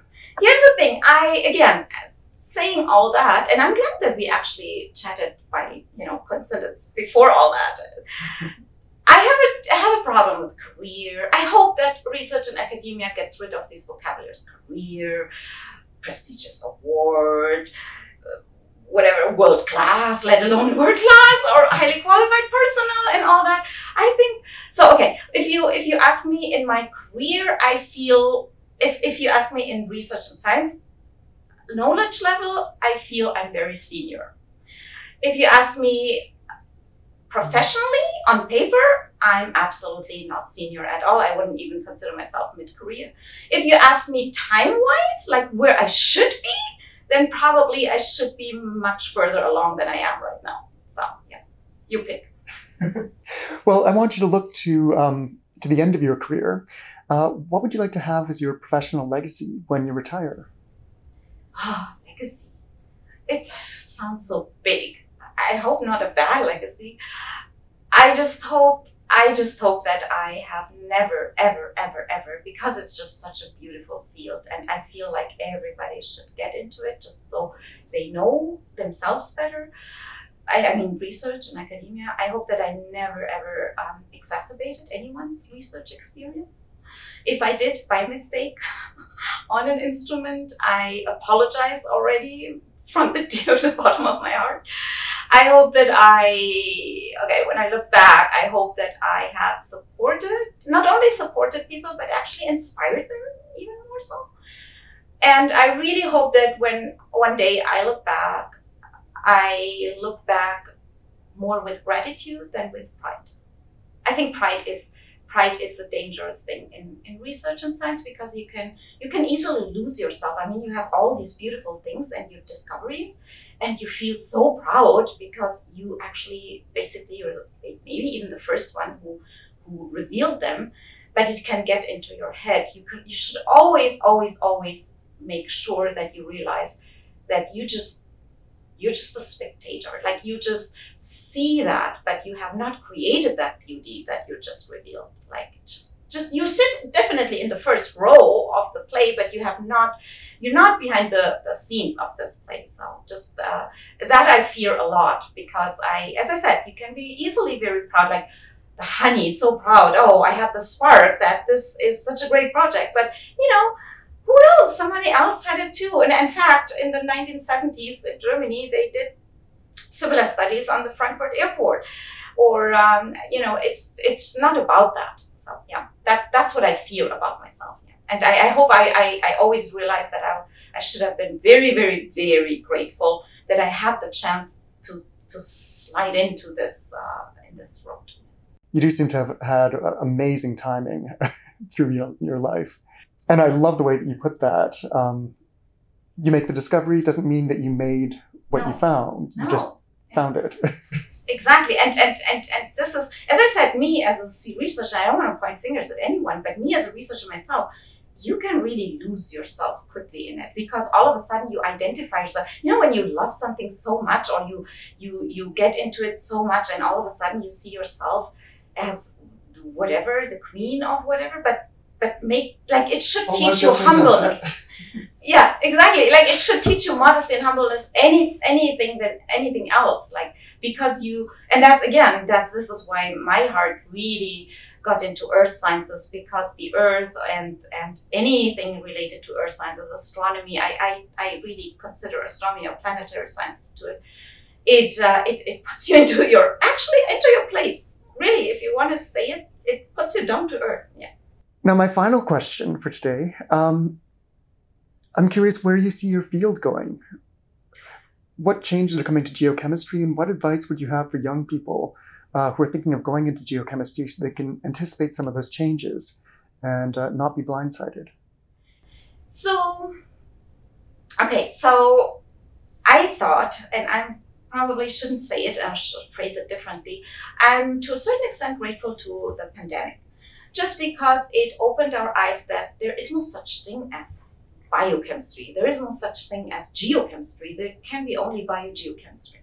So we're all related to any, and as I said, I even I even think social sciences are so close to natural sciences as as as, as anything. So so I think my field is definitely need to focus on immediate problems like climate change like we we were up to now we were probably dreaming too much as much as i love dreaming but we, we were dreaming too much and try to understand the earth but now we have to hurry up and understand it in a way so we we do not destroy it like we have to understand it enough so that we do not and we don't destroy the earth. I, I also have a problem with that. Mm-hmm. Always protect the environment. No, the environment doesn't need to be protected. You need to protect yourself. Mm-hmm.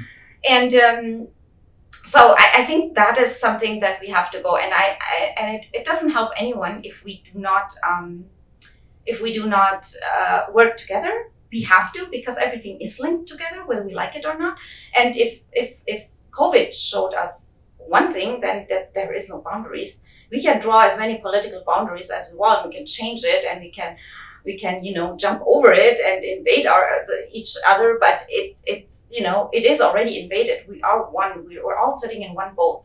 So the, the best thing would be to pull in in one direction and when I say that, I see I say that the field needs to collaborate more, needs to have more inter- interdisciplinary um, um, uh, uh, the bridges between each other, whether it's medical to biomedical, biomedical to geochemical, geochemical to uh, geological, to mining, it uh, hydrological, and um, and I think the earth sciences were a real good. Um, like uh, how do you say in English? Like already showed it to other fields that, like there are so many different fields as geophysics and geochemistry and the hardcore geologists, tectonics and hydrology and all that. But they all already worked in it, and that's that's one thing that I love about geochemistry, especially analytical geochemistry, because it's a link between all of them. And what, what I loved about, like, for instance, geophysics, like, we cannot look into the earth and sample the earth, but geophysics can help us to look actually into it with the seismic and their, their methods. So, so I hope that this jumps over to other fields as well. and um, I think that is the, the direction that has to go. One thing that I really, and I, I, just said that to one of our summer students who joined us and was kind of reflecting about her future. Um, we should not take ourselves out and sit in a little corner and to be those dreamers that I was just preaching that we are, but actually be active, proactive in the policy making. We have to be there. Like I, I, I never forget when I was in GEOMAR, Mojib Latif, who, who was uh, uh, uh, mobilizing everybody uh, years ago about um, about the climate change and what it means and what it soon will mean to us. It was it was in the media. It was so one of the first things where, where it was so downplayed. Oh, there is a crazy scientist and he exaggerates totally and the data and who knows whether the data are right or not. But yes, we should be involved. And I feel very sorry that that that a lot of scientists even don't try to change their own system that is academia let alone to really involve themselves into the bigger picture because politics and policy making is only only i mean if you do that with with again without knowing all the facts it's dangerous mm-hmm. it's really dangerous it's the, the risk that you do it all wrong is so high like so uh, so i think the we have to engage ourselves more into policy making, more into politics, more into really shaping the world and not saying, oh, but that's how the world works and leaving all of it to Hollywood to make how the world What's the point of doing all this wonderful science if we're not going to act on it? Exactly. Well, Marg, I've had a delightful time chatting with you today. Um, I've loved hearing your story. Um, yeah, you're absolutely a rock star. And also loved hearing about your views on science. Um, I think they're very fresh and, well, refreshing. Um, those are all the questions I have. Is there anything you want to add before I let you go? Not if they feel that, as I said, from my very own experience, it's not bad. It's there's so much beautiful things out in life, so it's not. Um, and again, nobody should look high up to the scientists. They're just human beings, and you know they should be the most humble and grateful people to the society that the society allowed them to do that beautiful work. And uh, yeah, I, uh, I just want to thank you. Thanks. I tend to talk a lot, so thanks for your patience. And uh, yeah, thanks for having me finally. I know I was a little bit, I tried to chicken out of that, but it was really, really, uh, yeah, really pleasant to chat about all that. Well, I'm glad you finally sat down with me. And um, yeah, I'm just glad to have been, been able to peer into your head for a little bit. thanks, Dan.